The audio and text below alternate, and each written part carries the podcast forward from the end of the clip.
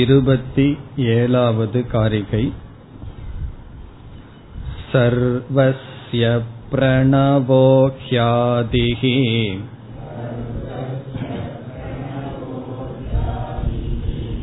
मध्यमन्तस्तथैव च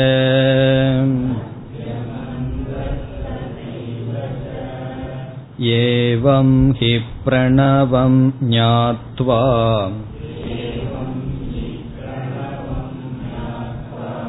व्यश्नुते तदनन्तरम्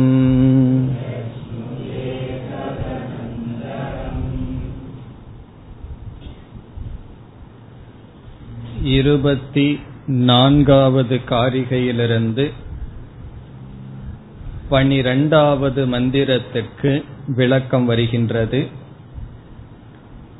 முதலில் நிதித்தியாசனம் என்ற சாதனையை இங்கு கௌடபாதர் கூறினார். நிதித்தியாசனம் என்ற சாதனை செய்ய வேண்டுமென்றால் ஞானம் இருக்க வேண்டும். அந்த ஞானம் சந்தேகமில்லாமலும் இருக்க வேண்டும். காரணம் தியானத்துக்குரிய விஷயமே ஞானமாக இருக்கின்றது. நாம் அந்த ஞானத்தை தியானிக்கும் பொழுது சந்தேகம் இருந்தால் மனம் சஞ்சலத்தை அடையும் தியானம் செய்ய முடியாது. ஆகவே ந சம்சயக என்ற வார்த்தையை சொன்னார் இருபத்தி நான்காவது காரிகையில். ஓங்காரத்தை பாதமாக தெரிந்து சந்தேகமில்லாமல் புரிந்து ந கிஞ்சிதபி சிந்தையேத். ஒன்றையும் சிந்திக்க கூடாது என்று கூறினார். எந்த பலனையும் எதிர்பார்க்காமல் தியானம் செய்ய வேண்டும். பிறகு யுஞ்சீத பிரணவே சேதக. நம்முடைய புத்தியை பிரணவத்தில் வைக்க வேண்டும் என்று சொன்னார். சந்தேகம் வரலாம். பிரம்மத்திடத்தில் அல்லவா நம்முடைய புத்தியை வைக்க வேண்டும்.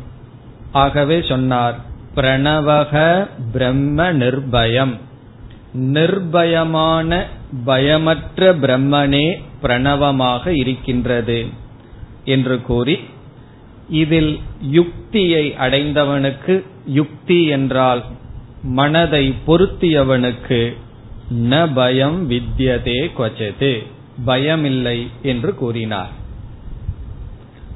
பிறகு இருபத்தி ஆறாவது காரிகையில் இரண்டு விதமான பிரணவத்தை ஆசிரியர் பேசினார். காரணம் இரண்டு விதமான பிரம்ம தத்துவம் இருக்கின்றது. மாயையுடன் கூடிய பிரம்மத்தை அபரம் பிரம்ம என்றும் மாயையை நீக்கி புரிந்து கொள்கின்ற பிரம்மத்தை பரம் பிரம்ம என்றும் நிர்குணம் பிரம்ம என்றும் கூறுகிறோம். ஓங்காரமானது இந்த இரண்டையும் குறிக்கின்ற தத்துவமாக இருக்கின்றது. பிரணவோ ஹியபரம் பிரம்ம.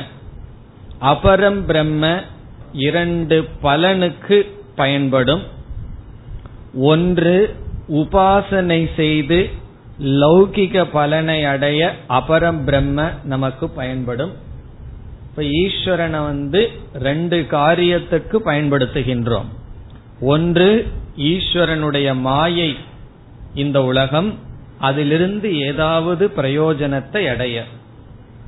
இனி ஒன்று பிரம்மத்தை அடைய ஈஸ்வரனை நாம் பயன்படுத்துகின்றோம். இப்போ ஈஸ்வரனை தியானத்துக்குரிய விஷயமாக கொண்டு உலகத்தில் உள்ள பொருளை அடைய பயன்படுத்தலாம். ஈஸ்வரனையே விசாரம் செய்து பிரம்ம தத்துவத்தை தெரிந்து கொள்ள ஈஸ்வரன் பயன்படும். இங்கு பொதுவாக ஆசிரியர் கூறினார் பிரணவம் ஈஸ்வரனையும் குறிக்கின்றது. பிரணவமானது பரபிரம்மத்தையும் குறிக்கின்றது என்று சொன்னார். பிறகு இருபத்தி ஆறாவது காரிகையில் இரண்டாவது வரியில் பரபிரம்ம தத்துவம் பேசப்பட்டது. அபூர்வக அனந்தரக அபாகிய என்றெல்லாம். இனி இருபத்தி ஏழாவது காரிகைக்கு நாம் வந்தால் சர்வசிய பிரணவக ஆதிகி பிரணவமே அனைத்துக்கும் ஆதி. மத்தியம் அந்தக. அது ஸ்திதி லயம் என்று ஈஸ்வரனுடைய லட்சணம் பிரணவத்திற்கு கொடுத்து ஏவம் பிரணவம் ஞாத்துவா. இவ்விதம் அறிந்து அபரபிரம்ம சகுண பிரம்மத்தை இவ்விதம் அறிந்து சென்ற காரிகையில் சொன்ன அபூர்வக என்று பரபிரம்மத்தை அறிந்து வியஷ்ணுதே ததனந்தரம். ஒருவன் அடைகின்றான். ததனந்தரம்ங்கிறத தது அனந்தரம் என்று பிரிக்க வேண்டும். தது என்ற சொல்லை விஷ்ணுதேங்கிறதுக்கு முன் போட்டு தது பிரம்ம விஷ்ணுதே. அந்த பிரம்மத்தை பரபிரம்மத்தை அடைகின்றான். இனி ஒரு சொல் இருக்கின்றது அனந்தரம் என்ற சொல். அதற்கு இப்பொழுது நாம் விளக்கத்தை பார்க்க வேண்டும். சென்ற வகுப்பில் அதை பற்றி சுருக்கமாக பார்த்தோம். இப்பொழுது சற்று விளக்கம் அதற்கு பார்க்கலாம். என்ன இந்த இடத்துல ஒரு சூக்மமான கருத்து இருக்கின்றது.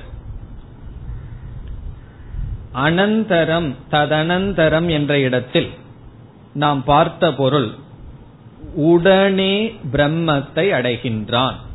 அனந்தரம் என்றால் அந்தக என்றால் கேப் அனந்தரம் என்றால் கேப் இல்லாமல் இடைவெளி இல்லாமல்.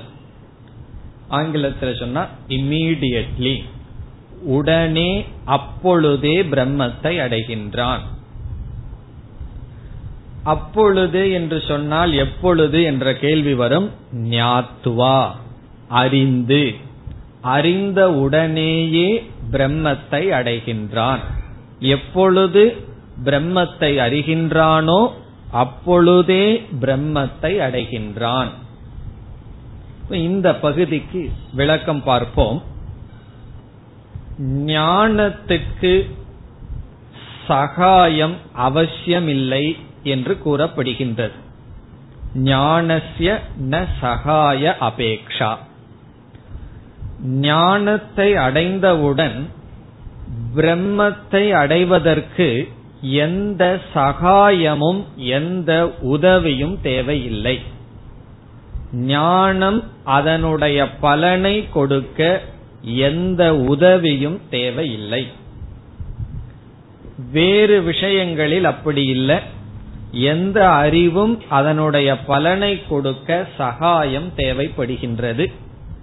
நம்ம எந்த காரியத்தை செய்வதற்கும் கூட யாராவது உதவி நமக்கு தேவைப்படுகிறது. ஞானம்ங்கிற விஷயத்தில் அதனுடைய பலனை அது கொடுக்க எந்த உதவியையும் அது நாடி சார்ந்து இல்லை.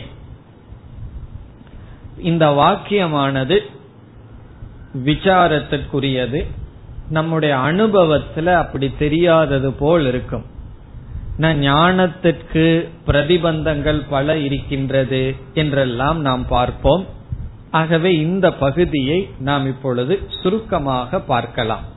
என்ன பகுதியை பார்க்கின்றோம்? ஞானத்துக்கு சகாயம் அவசியமில்லை என்ற கருத்தினுடைய தாத்பரியம் என்ன? இதில் புரிந்து கொள்ள வேண்டிய கருத்து என்னவென்றால் ஞானத்தை அடைவதற்கு பல சகாயங்கள் தேவைப்படுகின்றன. சகாயங்களுடன் தான் ஞானத்தை நாம் அடைய முடியும். என்னென்ன சகாயம்? சகாயம்னா உதவி. ஞானத்தை அடைவதற்கு சகாயம் தேவை. நாம் இங்கு சொல்வது ஞானத்தை அடைந்த பின் அந்த ஞானம் அதனுடைய பலனை கொடுக்க சகாயம் அவசியமில்லை என்று சொல்கின்றோம். இப்ப ஞானத்தை அடைவதற்கு சகாயம் தேவை. ஞானத்தை அடைந்து விட்டால் அடையப்பட்ட ஞானமானது அதனுடைய பலனை நமக்கு கொடுக்க அந்த அடையப்பட்ட ஞானத்துக்கு எந்த உதவியும் தேவையில்லை. ஞானம் உற்பத்தியாகவில்லை என்றால் ஞான உற்பத்திக்கு பல காரணங்கள் சகாயங்கள் தேவைப்படுகிறது. இதை புரியாமல் சிலர் ஞானத்துக்கு சகாயம் தேவையில்லை என்று எப்படி சொல்வீர்கள் என்று கேட்பார்கள். நாம் ஞானத்தினுடைய உற்பத்திக்கு சகாயம் தேவையில்லை என்று கூறவில்லை. உற்பத்தியான ஞானம் அதனுடைய பலனை கொடுக்க சகாயம் தேவையில்லை என்று சொல்கின்றோம். இது இந்த விஷயத்தில் பிரம்ம விஷயத்தில். எப்படியெல்லாம் யோகாசனம் செய்ய வேண்டும் என்று ஞானம் உற்பத்தியாகி விட்டது? முன்ன தெரியவே இல்லை. எப்படி ஆசனம் செய்ய வேண்டும்? எப்படி ஜபம் செய்ய வேண்டும்ங்கிற அறிவே இல்லை. இப்ப என்ன ஆகிவிட்டது எப்படி செய்ய வேண்டும் என்ற ஞான உற்பத்தி ஆகிவிட்டது அந்த ஞான உற்பத்தியான பிறகு அது பலனை கொடுக்க அனுஷ்டானம் என்ற சகாயத்தை நாடி இருக்கிறது. எந்த ஞானம்? யோகாசனம் எப்படி செய்ய வேண்டும் என்ற ஞானம் உடனடியாக பலனை கொடுக்காது. அது அந்த ஞானம் வர்றதுக்கு சகாயம் தேவை. யார் யோகாசனம் படிச்சிருக்காங்களோ அவங்ககிட்ட போய் படிச்சுட்டு வரணும். ஞானம் வந்ததற்கு பிறகும் அது பலனை கொடுக்க அனுஷ்டானம் என்ற சகாயத்தை சார்ந்திருக்கிறது. ஆனால் இந்த இடத்தில் பிரம்மத்தை பற்றிய ஞானத்தை அடைய சகாயங்கள் பல தேவை இருக்கின்ற. பிரம்மத்தை பற்றிய ஞானத்தை அடைந்தவுடன் அந்த ஞானம் பிரம்மத்தை அடைவித்தல் என்ற பலனை கொடுக்க ஒரு சகாயமும் அவசியம் இல்லை. யோகாசனத்தின் மூலமாக ஆரோக்கியம் என்ற பலனை அடைய எப்படி செய்ய வேண்டும் என்ற ஞானமே பலனை கொடுத்து விடார் அது அனுஷ்டானம் என்ற படியின் வழியாக பலனை கொடுக்கும். ஆனால் பிரம்மத்தை பற்றிய ஞானத்தை அடைந்தவுடன் அந்த ஞானமே பிரம்மத்தை அடைவிக்கும் காரணம் அந்த பிரம்ம சித்த வஸ்து. அது எப்பொழுதும் இருக்கின்ற பொருள். ஆரோக்கியம் இல்லாத பொருள். நம்மிடம் ஆரோக்கியம் இல்லை. அல்லது ஒரு விதமான பலம் இல்லை. அந்த பலத்தை யோகத்தின் மூலமாக அடைகின்றோம். நாம் அடைய இருக்கின்ற பிரம்மன் அடையப்படாதது அல்ல. அது ஏற்கனவே இருக்கின்ற சித்த வஸ்து. அப்படிப்பட்ட பிரம்மத்தை போதித்தல் அறிவித்தலே அடைவித்தல். இப்ப சாஸ்திரம் நம்மை எப்படி பிரம்மத்தை அடைவிக்கின்றது என்றால் பிரம்மத்தை பற்றி அறிவிக்கின்றது. நாம் பிரம்மத்தை அடைகின்றோம். இப்ப இங்கு சாஸ்திரத்துல என்ன சொல்லப்படுகிறது? உற்பத்தியான ஞானம் பிரம்மத்தை அடைதல் என்பதற்கிடையில் சகாயம் இல்லை என்று சொல்லப்படுகிறது. இதை நாம எப்படி தவறாக புரிந்து கொண்டால் நமக்கு சந்தேகம் வரும்?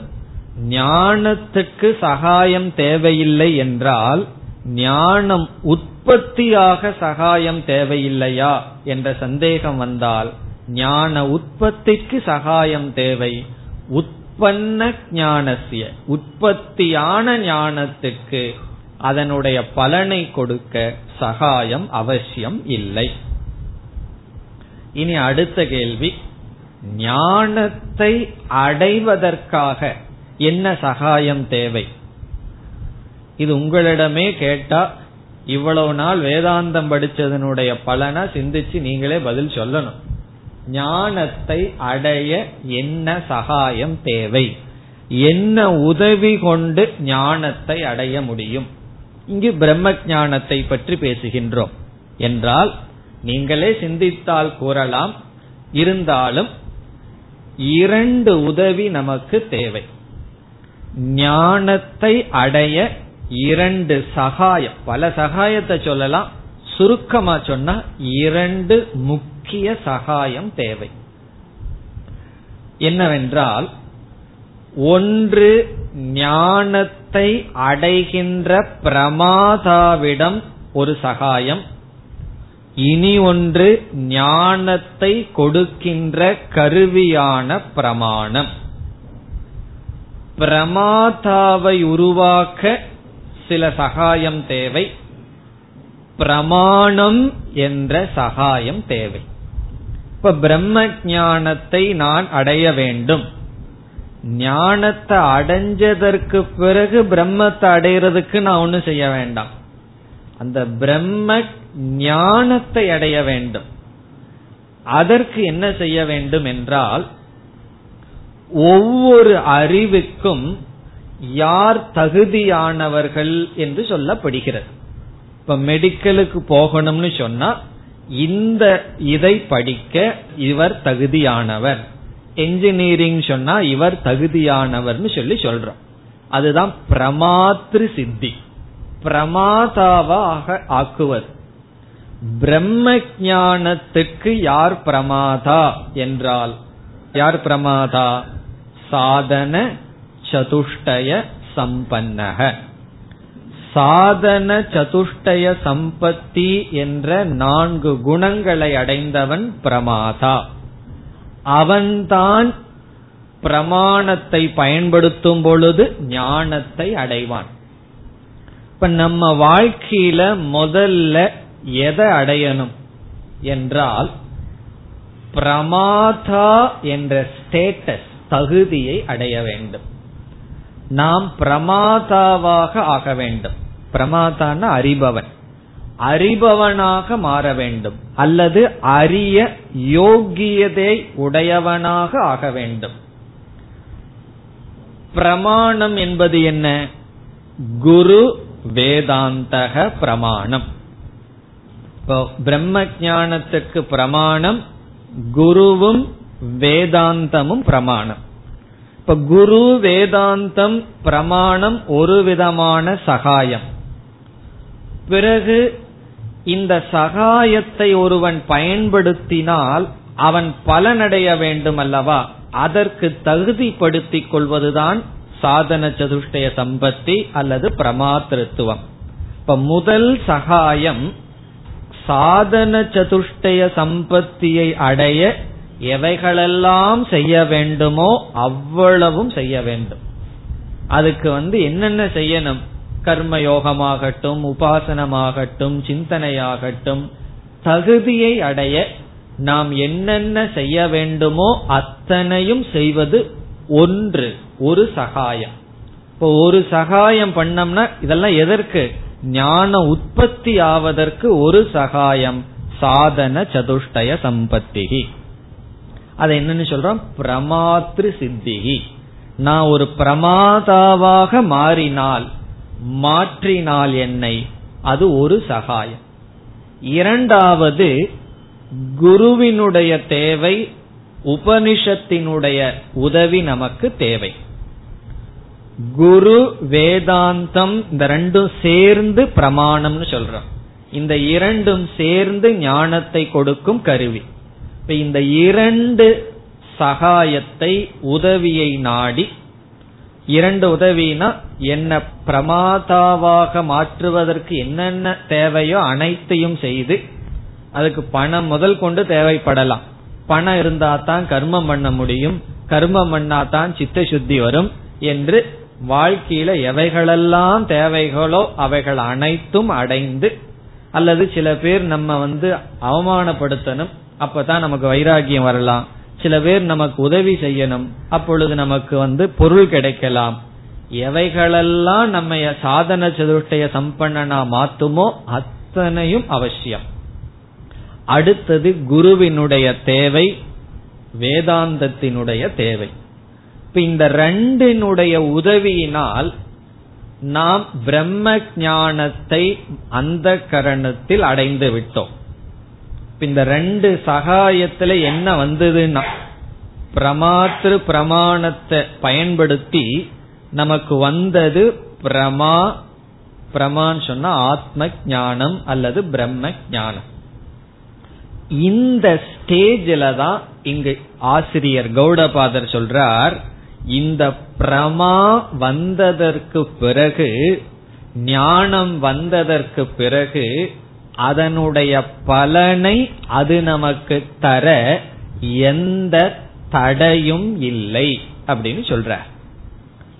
பொதுவாக நம்ம ஒரு நல்ல காரியத்தை ஆரம்பிச்சோம்னு சொன்னா மனதுல தடை வந்து விடுமோ என்ற பயம் இருக்கும் எந்த விஷயத்துக்குமே இது தடப்பட்டு விடுமோங்கிற பயம் நமக்கு இருக்கு. இப்ப இங்க சங்கர கௌடபாதர் சொல்றார் ஞானத்தை அடைஞ்சிட்டம்னா பிரம்மத்தை அடையிறதுக்கு ஒரு தடையும் கிடையாது. இந்த கருத்து உபனிஷத்துல ரொம்ப விளக்கமா பேசப்பட்டிருக்கிறது. பிருகதாரண்யக உபனிஷத்துல தேவர்களெல்லாம் கூட ஜீவாத்மாவுக்கு தடைகளாக இருப்பார்களாம். எதற்குனா மோக்ஷத்துக்கு யாராவது வந்தால். யாருக்காவது வைராகியம் வருதுன்னு இந்திரனுக்கு தெரிஞ்சதுன்னு சொன்னா ஆள் அனுப்பிச்சிருவான். நம்மளுடைய வைராகியத்தை நீக்குவதற்கு. பணத்தை கொடுக்க ஆரம்பிச்சிருவான் ஏதாவது கொடுக்க ஆரம்பிச்சிருவான். மோக்ஷத்துக்கு ஒரு ஜீவன் வர்றான்னு சொன்னா தேவதைகளுக்கு பொறுக்காதான். காரணம் என்னன்னு உபனிஷத் சொல்கிறது. இப்ப நமக்கு கீழே ஒருத்தர் வந்து ஒரு ஆபீஸ் வச்சிருக்கார். அவருக்கு கீழே நாலு சர்வன்ஸ் இருக்காங்க. நல்ல வேலை செய்யறாள் அவருக்கு வந்து வேற ஒரு இடத்துல ஜாப் கிடைச்சிடுதுன்னு வச்சுக்கோமே. இவர் கொடுக்கறத விட கவர்மெண்ட் ஜாப் நல்லா கிடைச்சிடுது. ஏன்னா அங்க போகலாம் அதிக வேலை இல்ல அதிக சம்பளம். அதனால அவர் போயிடுறாருன்னு வச்சுக்குவோமே இவருக்கு எப்படி இருக்கும்? வாயில சொன்னா சரி போயிட்டு வான்னு சொன்னாலும் கூட மனசுக்குள்ள ஒரு நல்ல ஆளை இழந்து விடுவோம் அப்படிங்கிற ஒரு பயம் ஒரு உணர்வு இருக்கு. அதே போல இந்த இந்திரியங்கள் எல்லாம் தேவதைகள். இந்த ஞானம் நமக்கு வந்துடுதுன்னு சொன்னா இந்திரியங்களுக்கு போகம் எல்லாம் கிடைக்காது. ஏன்னா இவன் ஞானத்திலேயே திருப்தியா இருந்துருவான். எதுக்கு போகம் எல்லாம் கொடுப்பான்?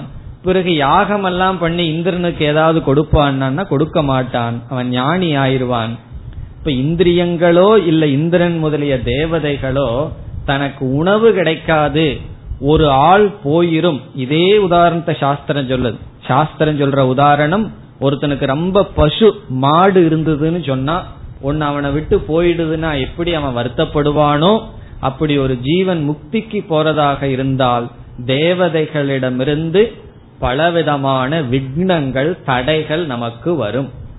இத சொல்லி ஞானம் வந்ததற்கு பிறகு எந்த தேவதைகளும் பிரம்மத்தை அடைய தடையாக இருக்க முடியாது. அதுக்கு உபனிஷத் சொல்ற காரணம் அதை விட அபூர்வம். என்ன காரணம் என்றால் இந்த ஞானி ஞானத்தினால் அந்த தேவனாகவே ஆகிவிட்டான். இவன் அந்த ஞானத்துல நானே தான் அனைத்துமா இருக்கன்னு ஆனவுடன் யார் இவனை வந்து இவனுக்கு தடை சொல்ல முடியும் என்று உபனிஷத் சொல்லும். அப்படி கடைசியில நமக்கு ஒரு பயம் இருக்கலாம். நம்மளுடைய ஞானம் தடைப்பட்டு விடுமோ? அறிவு அடைஞ்சாலும் பிரம்மத்தை அடையாமல் இருக்க தடைப்பட்டு விடுமோ? என்றால் இங்கு ஆசிரியர் சொல்றார் அது கிடையாது. ஞானத்தை யாரும் தடைப்படுத்த முடியாது. ஆனால் ஞான உற்பத்திக்கு பல தடைகள் வரலாம். ஞான உற்பத்திக்கு சில பேருக்கு குரு கிடைக்காமல் இருக்கலாம். சில பேருக்கு குரு கிடைச்சிரும்.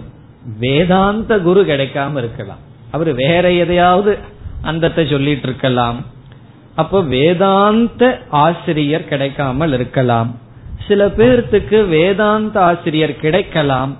சாதன சதுஷ்டய சம்பத்தி அடையாமல் இருக்கலாம் என்று ஞானத்துக்கு பல தடைகள் வரும். ஆனால் ஞானத்தை அடைந்தவுடன் அந்த ஞானம் பிரம்மத்தை அடைவிக்க தடைகள் இல்லை என்பது இங்கு கருத்து. இப்ப இந்த இடத்துலயும் இனி ஒரு சந்தேகம் வரலாம். இனி என்ன சந்தேகம்னு சொன்னா இது இப்ப உங்களுக்கு வராட்டியும் வீட்டுல போய் சிந்திச்சீங்கன்னா வந்துடும் சாதாரணமாக நாம் இனி ஒரு கருத்தும் சொல்வோம் ஞானம் வந்ததற்கு பிறகும் கூட ஞானத்துக்கு விபரீத பாவனை என்ற தடை வந்து விபரீத பாவனையினால் ஜீவன் முக்தியை நாம் அனுபவிக்க முடியாமல் இருக்கின்றோம் அல்லவா? ஞானம் வர்றதுக்கு தடைகள் இருக்குதுங்கிறத ஒத்துக்கிறோம். ஞானம் வந்து விட்டது ஞானம் வந்ததற்கு பிறகும் கூட இந்த ஞானம் அதனுடைய பலனை கொடுப்பதற்கு நம்முடைய சம்ஸ்காரங்கள் நம்முடைய தோஷம் மனதில் இருக்கின்ற தோஷங்கள் காரணமாக இருக்கின்றதல்லவா? அதனால்தானே நிதித்தியாசனம்ங்கிற சாதனையையும் நம்ம சொல்றோம். சிரவண மனநத்துல சரியான ஞானம் வந்தாச்சு. இது வரைக்கும் என்ன சொன்னீர்கள்? ஞானம் வந்து விட்டால் அந்த ஞானம் பலனை கொடுக்க எந்த தடையும் இல்லைன்னு சொன்னீர்கள். ஆனா எதற்கு நிதித்தியாசனம்ங்கிற சாதனை சாஸ்திரத்துல சொல்லி இருக்கிறீர்கள் ஞானத்துக்கு தடையாக விபரீத பாவனைகள் இருக்கின்றன. அதற்கு நிதித்தியாசனத்தை சொல்லியிருக்கோம் சொல்லி. இப்ப இந்த ஒரு குழப்பத்தை எப்படி நீக்குவது? இந்த சந்தேகத்தை எப்படி போக்குவது என்றால் நாம் எப்பொழுதெல்லாம் விபரீதமாக நடந்து கொள்கின்றோமோ விபரீதமாக சொன்னா ஞானத்துக்கு விபரீதமாக நடந்து கொள்கின்றோமோ? எப்பொழுதெல்லாம் ஞானத்தை அடைந்தும் சம்சாரியாக நடந்து கொள்கின்றோமோ? இப்ப ஞானத்தை அடைஞ்சிட்டோம். அதற்கு பிறகு பொறாமப்படக்கூடாது. குரோதப்படக்கூடாது. ஆனா குரோதப்பட்டுறோம். பொறாமப்பட்டுறோம். தேவையில்லாத சொற்கள் நம்ம வாயிலிருந்து வந்துடுது இப்படி சில ஸ்லிப் எப்பெல்லாம் நமக்கு வருகின்றதோ இது ரெண்டு ஸ்டேஜில் வரலாம். ஞானத்துக்கு முன்னாடி இவைகள் வரலாம். அதை நம்ம விபரீத பாவனைன்னு சொல்றது இல்ல அது அந்த நேரத்துல நம்மளுடைய சொரூபமாவே இருக்கு. ஞானம் அடைந்ததற்கு பிறகு இவ்விதம் செய்தால் அதை விபரீத பாவனைன்னு சொல்றோம். இப்ப இவைகள் வந்து ஞானத்தினுடைய பலனை கொடுப்பதற்கு தானே என்று வரும்பொழுது நாம் புரிந்து கொள்ள வேண்டிய விஷயம் என்னவென்றால் அந்த நேரத்தில் ஞானம் நம்மிடம் இருந்திருந்தால் இந்த விபரீத பாவனை வந்திருக்கார் எப்பொழுதெல்லாம் விபரீத பாவனை வந்துள்ளதோ அப்பொழுதெல்லாம் ஞானமே மறைக்கப்பட்டு இருக்கின்ற ஞானம் இருந்து விபரீத பாவனை இல்லை. ஞானத்தை மறப்பதே விபரீத பாவனை. ஆழ்ந்த கருத்து ஞானம் இருந்து கொண்டிருக்கும் பொழுதே விபரீத பாவனை வந்தா என்ன சொல்லலாம்? ஞானம் இருக்கு எனக்கு விபரீத பாவனை தடையா இருக்குன்னு. நம்ம என்ன சொல்றோம்? விபரீத பாவனை வரும் பொழுது அங்கு ஞானம் இல்லை. ஞானம் நம்மிடம் மறக்கப்பட்டு விபரீத பாவனை வருகிறது. ஞானமும் விபரீத பாவனையும் ஒரே காலத்தில் இருக்காது. நம்முடைய மனசுல குரோதம் அப்படின்னு எந்த கணத்துல வருதோ அந்த கணத்துல ஞானம் இருக்காது. ஞானம் இருந்திருந்தால் குரோதம் வந்திருக்காது. இப்ப ஞானம் எந்த கணத்துல ஞானமே நம்ம விட்டு போகுதோ அந்த கணத்துல விபரீத பாவனை வருது. எந்த கணத்துல ஞானம் இருக்கோ அந்த கணத்துல விபரீத பாவனையும் கூட வர முடியாது. பிறகு நிதித்தியாசனை எதற்குனா ஞானம் அதனுடைய பலனை கொடுப்பதற்கல்ல. ஞானத்தை மனதில் தங்க வைப்பதற்கு நிதித்தியாசனம். ஞானம் அதனுடைய பலனை அது இருந்தால் கொடுத்துவிடும். அந்த ஞானம் மறக்கப்படுகின்றது. இப்ப ஞானம் இருந்து விபரீத பாவனை வரவில்லை. ஞானத்தினுடைய பலனை விபரீத பாவனை தடை செய்யவில்லை. ஞானமே அந்த கரணத்திலிருந்து விஸ்மரணம். மறதி என்ற காரணத்தினால் மறதியாக்கப்பட்டு விபரீத பாவனைகள் வருகின்றது. அப்ப என்ன அர்த்தம்னு சொன்னா எந்த க்ஷண நம்முடைய மனதில் ஞானம் இருக்கோ அந்த க்ஷணம் நாம் பூர்ணஸ்வரூபமாவே இருக்கும். விபரீத பாவனை ஒண்ணு வராது. இப்ப ஞானம் இருக்கும்போது அதனுடைய பலனும் இருக்கின்றது. ஞானம் என்று மறக்கப்படுகின்றதோ ஞானத்தை விட்டு நம்முடைய பாவனைகள் மேல வருகின்றதோ அந்த நேரத்தில் நம்முடைய அந்த கரணத்துல ஞானம் இல்லை.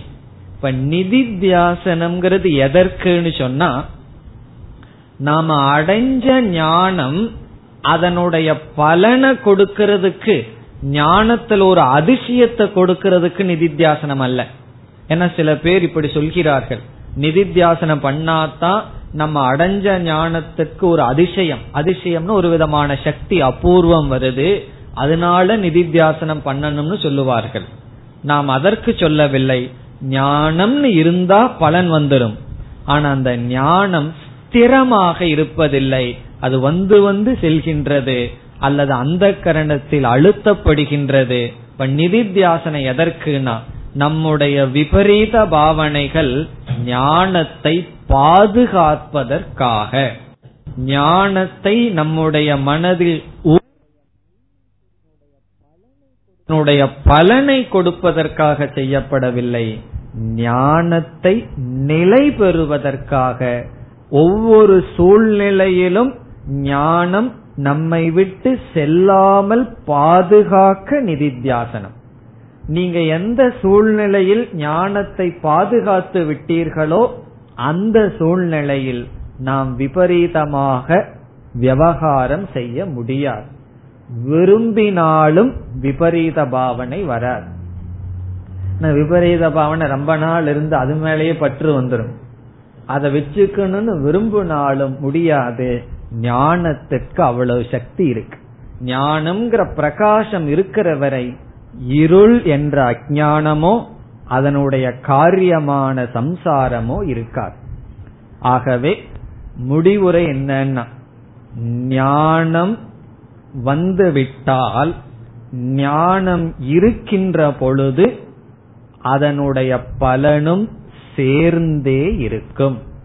இல்ல எனக்கு ஞானம் இருக்கு பலன் இல்லை என்று நீங்கள் கூறினால் நீங்கள் கூறுவதற்கு பெயர் ஞானம் அல்ல.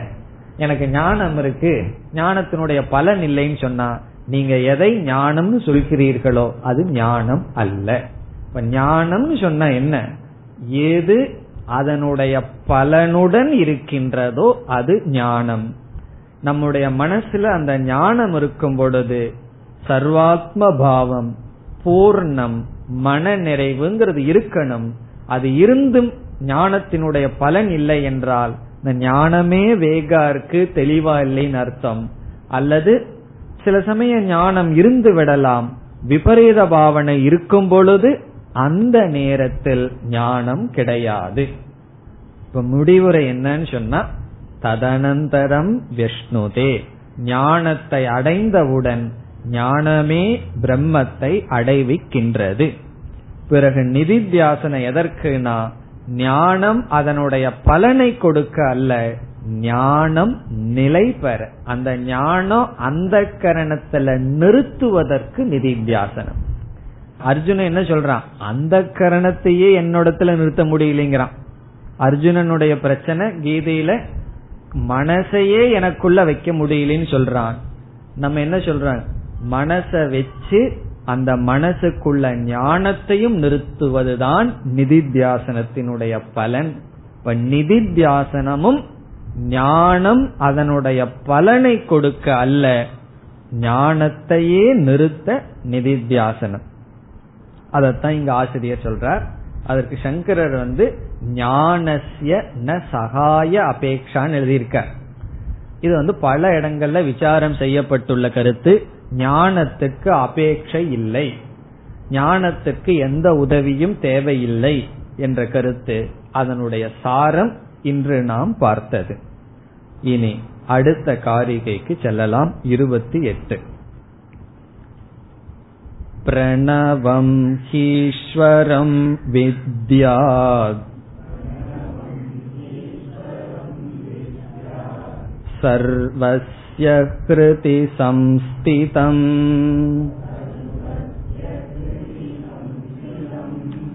सर्वव्यापिनमोङ्कारम्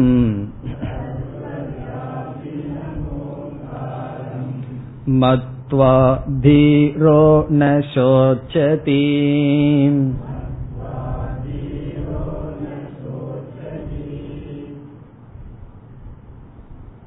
இந்த காரிகையில்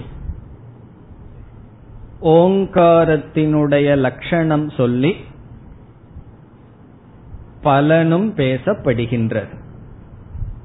இங்கு ஓங்காரத்தினுடைய லட்சணம் என்றால் ஆத்மாவினுடைய லட்சணம். இங்கு பிரணவமே பரபிரம்மமாக மெய்ப்பொருளாக பேசப்பட்டு வருகிறது. அந்த பிரணவத்தை மீண்டும் எப்படி தெரிந்து கொள்ள வேண்டும் என்று கூறி பிறகு மீண்டும் இங்கு பலன் சொல்லப்படுகின்றது. மீண்டும் பலன் சொல்லப்படுகிறதுனா ஏற்கனவே பலன் சொல்லப்பட்டுள்ளது. அபயத்தை அடைகின்றான் என்று சொல்லப்பட்டது. அதேபோல் மீண்டும் பலன் இங்கு பேசப்படுகிறது. இங்கு பிரணவ தத்துவத்தை சாட்சி என்று சொல்லப்படுகின்றது. நாம் ஆத்மாவை சாட்சி என்று சொல்வோம். அதுபோல் இங்கு பிரணவமானது சாட்சியாக இருக்கின்றது. சாட்சி என்றால் என்ன? விகாரத்தை அடையாமல் ஒன்றை எது பிரகாசப்படுத்துமோ அது சாட்சி. விகாரத்தை அடையாமல் ஒன்று எந்த ஒரு தத்துவம் ஒன்றை விளக்குமோ பிரகாசப்படுத்துமோ அதற்கு பெயர் சாட்சி. மழை காலத்துல நம்ம வந்து ஒதுங்கி நின்று கொண்டு இருக்கின்றோம். ஒருவர் வேகமா வர்றார் கீழே விழுகிறார் சேரெல்லாம் அவர் மேல படுது. நான் என்ன செய்கின்றேன்? மழையில நலையாம வேடிக்கை பார்த்து கொண்டு இருக்கின்றேன். இப்ப என்னன்னா எந்த விகாரத்தையும் நான் அடையாமல் ஒரு சம்பவத்தை கவனித்தேன். அதுபோல அதான் சாட்சின்னு சொல்றது கோர்ட்ல எல்லாம் சாட்சியா இருக்கிறவன் அந்த கேஸ்ல சம்பந்தப்பட்டிருக்க கூடாது. ஒருவன் வந்து ஒருத்தனை கொலை செஞ்சுட்டு நான் தான் சாட்சி சொல்ல முடியுமோ? கொலை செஞ்சவனே சாட்சியா இருக்க முடியுமோ? ஒரு காரியத்தையும் செய்யாதவனை தான் சாட்சின்னு சொல்லுவோம். அப்படி ஆத்மா அனாத்மாவை பிரகாசப்படுத்திக் கொண்டு விகாரமற்றதாக இருக்கின்றது. அது சாட்சி. இந்த சாட்சி என்று சொல்லும் பொழுது ஜீவனுடைய சொரூபமாக பேசப்படுகிறது.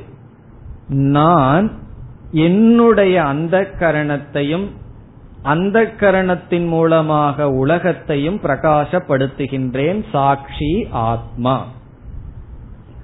பிறகு பிரம்மத்துடன் ஈஸ்வரனுடன் எப்படி ஐக்கியப்படுத்தப்படுகிறது என்றால் இந்த சாட்சியே பிரம்ம அல்லது இந்த சாட்சியே ஈஸ்வரன் என்று சொல்லும் பொழுது ஜீவ ஈஸ்வர அல்லது ஜீவ பிரம்ம ஐக்கியம் செய்யப்படுகிறது. இப்ப முதல் படி என்னன்னு சொன்னா நான் சாட்சி. சாட்சின்னு சொல்லும் போது நான் உடல் மனம் உலகம் இதிலிருந்து பிரிக்கப்படுகின்றேன்.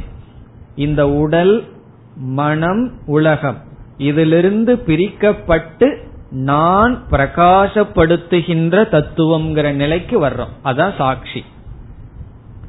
அதெல்லாம் எப்படி செய்யணும்னு சொன்னா அவஸ்தாத்திரைய விவேகம் திருக் திருஷ்ய விவேகம் அல்லது பஞ்சகோஷ விவேகம் இதெல்லாம் பண்ணி சாட்சி. ஸ்டேஜுக்கு வர்றோம்.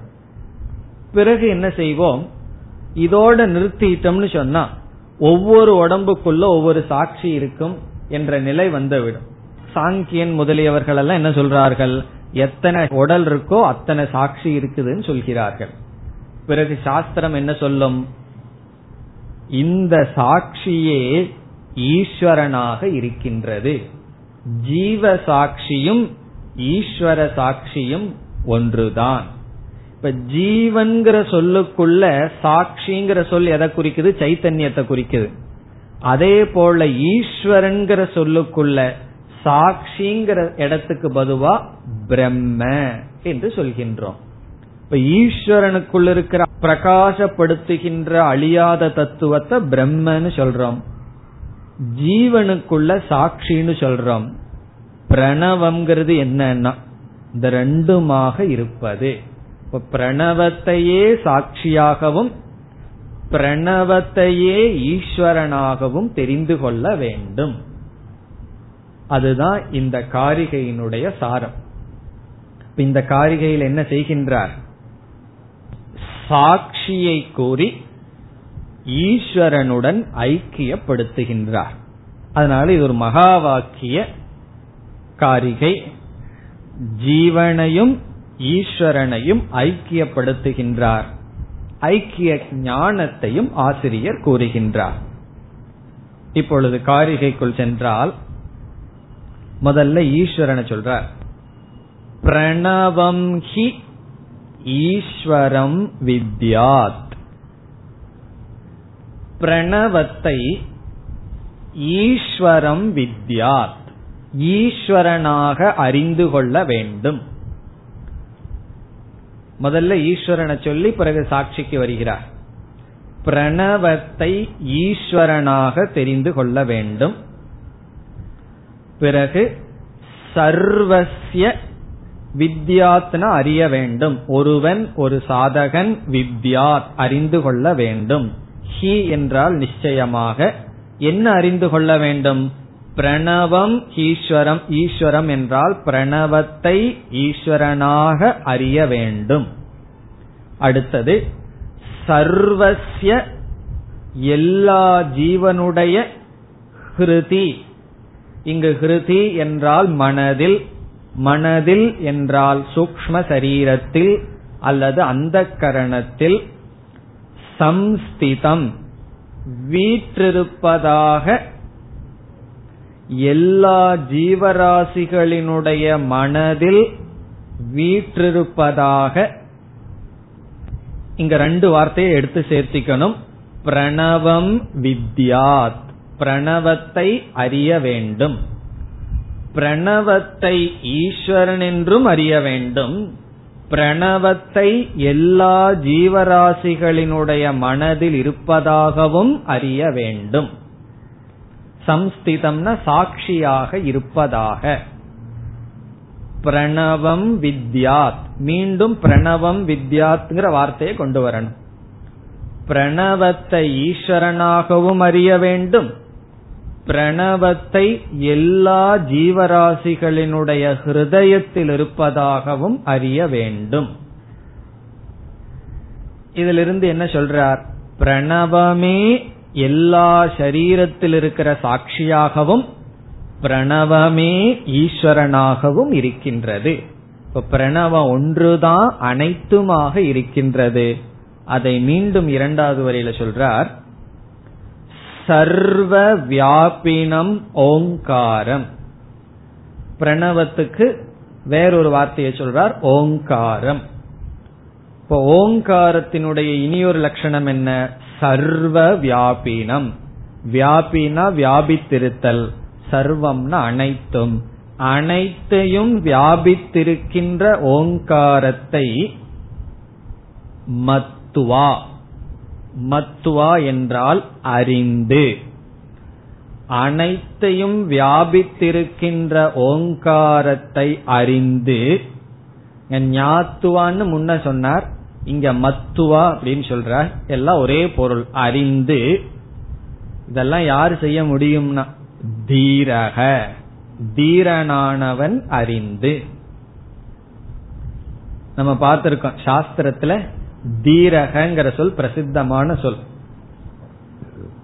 இங்கு தீரகன்னு சொன்னா ஞானி. தீரன். என்ன அடையிறான் இவ்வளவு கஷ்டப்பட்டு அறிஞ்சு என்ன பலன்னா ந சோச்சதி. அவன் துயரப்படுவதில்லை. ந சோச்சதினா அவனுடைய மனசுல துயரம் இல்லை. துக்கப்படுவது இல்லை. இது பலன். ஞானத்தினுடைய பலன் என்னன்னா அவனுடைய மனசில் இருக்கிற துக்கம் போகின்றது. துயரம் நீங்குகின்றது. தரதி சோகம் ஆத்மவிது. ஆத்மாவை அறிந்தவன் தரதி சோகம் சோகத்தை கடக்கின்றான் என்ற உபனிஷத்தை இங்கு ஞாபகப்படுத்துகின்றார். ந சோச்சதி. அவன் துயரப்படுவதில்லை. இப்ப துக்க நிவிருத்தி ஞான பலம். இதற்கு முன்னாடி பய நிவிருத்தி ஞான பலம். காம நிவர்த்தி ஞான பலம் என்று சாஸ்திரத்துல ஞானத்தினுடைய பலனை விதவிதமா சொல்லப்படும். எல்லாம் ஒன்றுதான். ஒரே வார்த்தையில சுருக்கமா சொன்னோம்னா மன நிறைவு. நேரடியா சொன்னா. இல்லைன்னு சொன்னா எந்த குறையும் இல்லாத நிலை. இது ஜீவன் முக்தி. இந்த ஞானத்தை அடைஞ்சுடனே மன நிறைவுடன் இருக்கின்றான். இப்ப காரிகாக்காரர் என்ன செய்தார்? கௌடபாதர் ஓங்காரத்தை பத்தி சொல்லி ஓங்காரத்தினுடைய துணை கொண்டு ஜீவ பிரம்ம ஐக்கியத்தை அறிந்தால் அதனுடைய பலன் துயரத்திலிருந்து நீங்குதல். இனி இந்த முதல் அத்தியாயத்தில் கடைசி காரிகையில் பனிரெண்டாவது மந்திரத்தினுடைய சாரத்தை சொல்லி முடிக்கின்றார். இருபத்தி ஒன்பதாவது காரிகை. अमात्रोऽनन्तमात्रश्च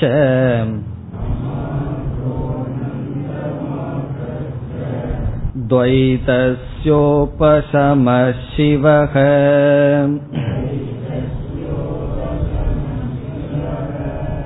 ओङ्कारो विदितो येन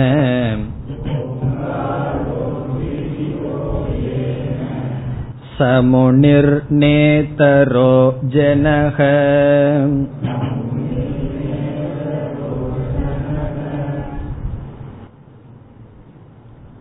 இந்த காரிகை முடிவுரையாக அமைகின்றது பனிரெண்டாவது மந்திரத்தினுடைய சாரத்தை சொல்லி முடிக்கின்றார் அங்கு சொன்ன சில சொற்களை எடுத்து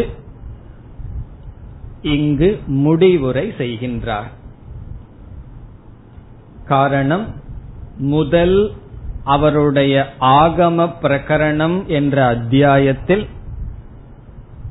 பனிரெண்டு மந்திரத்துக்கு விளக்கம் எழுதுவதுதான் அவருடைய கொள்கை அல்லது அவருடைய கவனம்.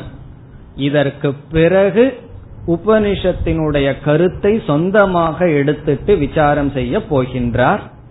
இங்கு முறையாக உபனிஷத்தை பூர்த்தி செய்கின்றார். பன்னிரெண்டாவது மந்திரத்தில் சொன்ன கருத்தையே இங்கு கூறி முடிக்கின்றார். காரிகையை பார்த்தால் அமாத்திரக பனிரெண்டாவது மந்திரத்தில் ஓங்காரம் எப்படிப்பட்ட தத்துவமாக அறிமுகப்படுத்தப்பட்டது? அமாத்திரக ஓங்காரத்துக்கு ரெண்டு சொரூபம். மூன்று மாத்திரையுடன் கூடியிருப்பது ஒரு சொரூபம். மாத்திரைகள் அற்றதாக இருப்பது இனி ஒரு சொரூபம். அது பனிரெண்டாவது மந்திரத்தில் சொல்லப்பட்டது. ஆகவே பனிரெண்டாவது மந்திரத்தில் சொல்லப்பட்ட ஓங்காரமானது அமாத்திரக அது அமாத்ரா சொரூபம். அசப்த சொரூபம். சப்தமில்லாத தன்மை. அங்க பேச்சு கிடையாது. சவுண்டு கிடையாது. சைலன்ஸ் தான். ஒரு ஞானியிடம் ஒருவர் ஒரு கேள்வி கேட்டார். பேச்சை பற்றி பேசுங்கள் அப்படின்னார். டாக்கிங்கிற தலைப்புல கொஞ்சம் பேசுங்களேன் அப்படின்னார். அதாவது பேச்சு என்பதற்கு ஒரு லட்சணம் சொல்லுங்களேன் அவர் அழகான ஒரு லட்சணம் சொன்னார். பேச்சு என்பது தன் சாந்த சொரூபத்தில் இருக்க முடியாததினுடைய விளைவு. அதான் அவர் சொன்ன லட்சணம். பேச்சு டாக்கிங் பேச்சு என்பது தன்னுடைய சாந்த சொரூபத்தில் இருக்க முடியாததினுடைய விளைவு. அதான். அமாத்திரக என்ன என்னன்னா பேசாமல் இருத்தல். பேசாம இருக்க முடியலன்னு சொன்னா அடுத்த சொல் அனந்த மாத்திரக. ஓங்காரத்தினுடைய இரண்டாவது சொரூபம் அனந்த மாத்திரக. அது படிக்கும் போது நந்த மாத்திரகன்னு படிப்போம். அங்க ஒரு ஆ மறைஞ்சிருக்கு. அனந்த மாத்திரக.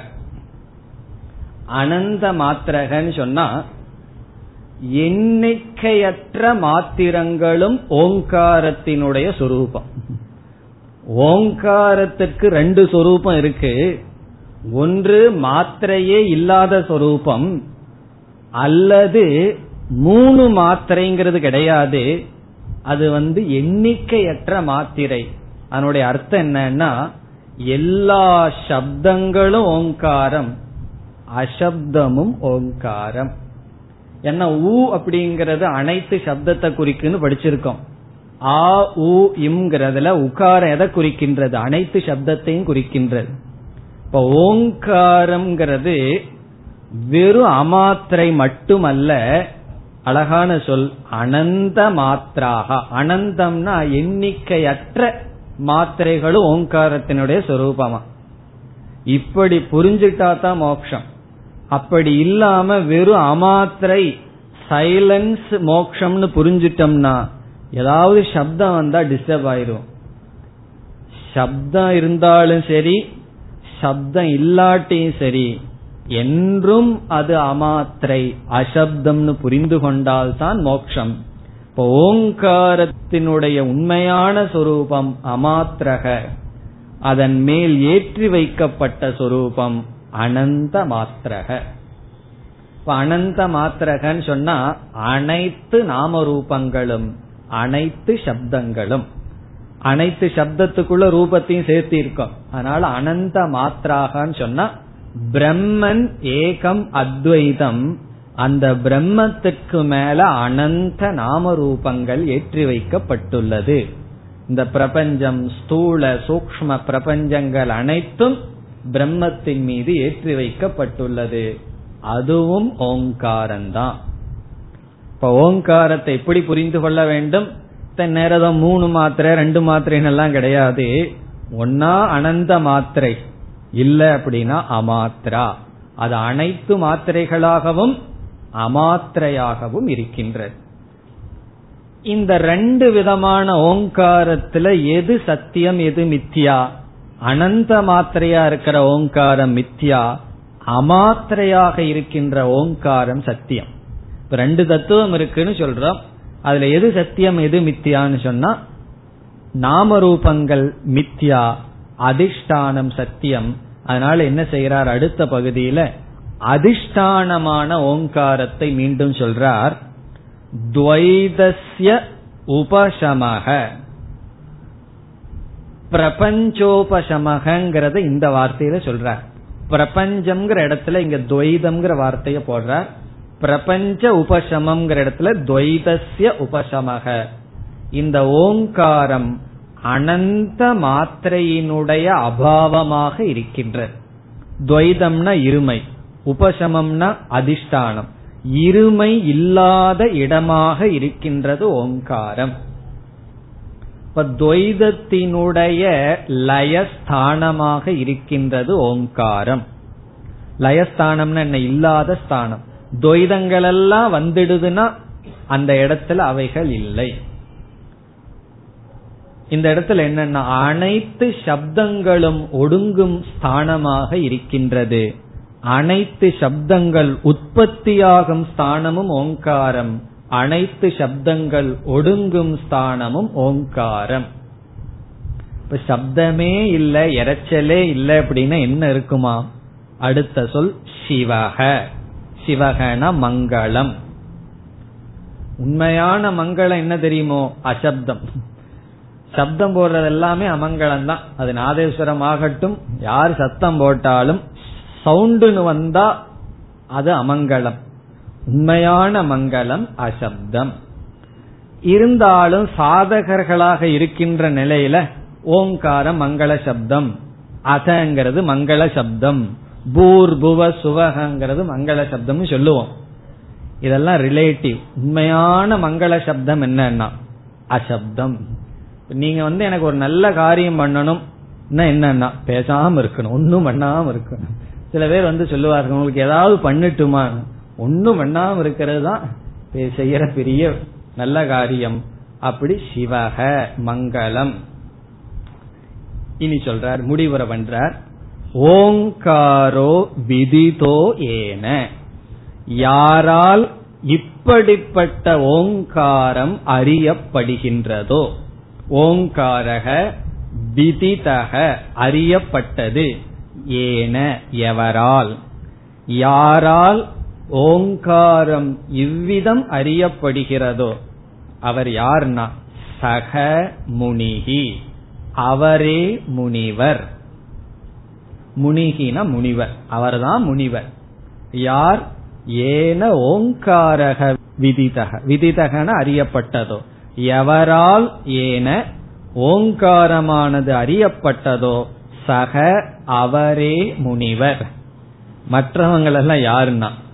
ந இதரக ஜனக மற்றவர்களெல்லாம் முனிவர்கள் அல்ல. அவங்க தாடி எவ்வளவு நீளமா இருந்தாலும் மற்றவர்கள் எல்லாம் முனிவர்கள் அல்ல. இதரகன மற்ற ஜனங்கள் மனிதர்கள். பொதுவா மூணு பேர்த்த முனிவன்னு சொல்லுவார்கள். மௌனாத் முனிகி மனநாத் முனிகி அரண்யவாசாத் முனிகின்னு சொல்லுவார்கள். மௌனமா இருப்பவர்கள் முனிவனுக்கு லட்சணம். மௌனாத் முனிகி. பேசாம இருந்தார்னா ஒருவரால் இருக்க முடிஞ்சதுன்னா அவர் முனிவர். மனநாத் முனிகி. எப்பொழுது பார்த்தாலும் சிந்தனை செய்து கொண்டிருப்பவர் மனநம் செய்து கொண்டிருப்பவர் முனிகி. இந்த இறைச்சல் எல்லாம் விட்டுட்டு அரண்யம் காட்டுல போய் இருந்தார்னா அவர முனின்னு சொல்லுவோம். இதெல்லாம் சரிதான். அந்தந்த நிலையில சரிதான். ஏன்னா மௌனமா இருக்கிறது அவ்வளவு சுலபம் இல்லையே. இப்ப மௌனமா இருந்தாலும் சரி பிறகு மனநம் செஞ்சிட்டு இருந்தாலும் சரி அல்லது காட்டுல போய் வசிச்சாலும் சரி ஒரு ஸ்லோகம் வந்து இது எல்லாம் சொல்லி மௌனான ச முனிகி மௌனத்தினால முனி ந பவதி அரண்யவாசா தபின ஸ்வலக்ஷணம் யோவேத்தி. தன்னுடைய லட்சணத்தை யார் தெரிந்து கொள்கிறார்களோ ச முனி சிரேஷ்ட உச்சதே அவன்தான் முனிகி. தன்னுடைய லட்சணம்னு என்ன லட்சணம் நம்மளுடைய அனாத்மா லட்சணத்துல தெரிய வேண்டாம். நம்மளுடைய ஆத்ம லட்சணத்தை தெரிந்து கொள்ள வேண்டும். இப்ப ஸ்வலக்ஷணம் து யோவேத ச முனி சிரேஷ்ட உச்சதே. தன்னுடைய லட்சணத்தை தெரிந்து கொள்பவன் முனி. மீதி எல்லாம் ஆரம்பத்தில் இருக்கின்ற முனிவர்கள் இவன் தான் உண்மையான முனி. அதனால சொல்றார் இந்த ஓங்காரத்தை அறிந்தவர்கள் முனிவர்கள் மற்றவர்கள் எல்லாம் முனிவர்கள் அல்ல. இதோடு ஆகம பிரகரணம் முடிவடைகின்றது. ஓம் போர் நமத போர் நமிதம் போர் போர் நமுதச்சதேம் பூர்ணய பூர்ணமாதாய பூர்ணமேவாவசிஷ்யதேம் ஓம் சாந்தி சாந்தி சாந்திஹி.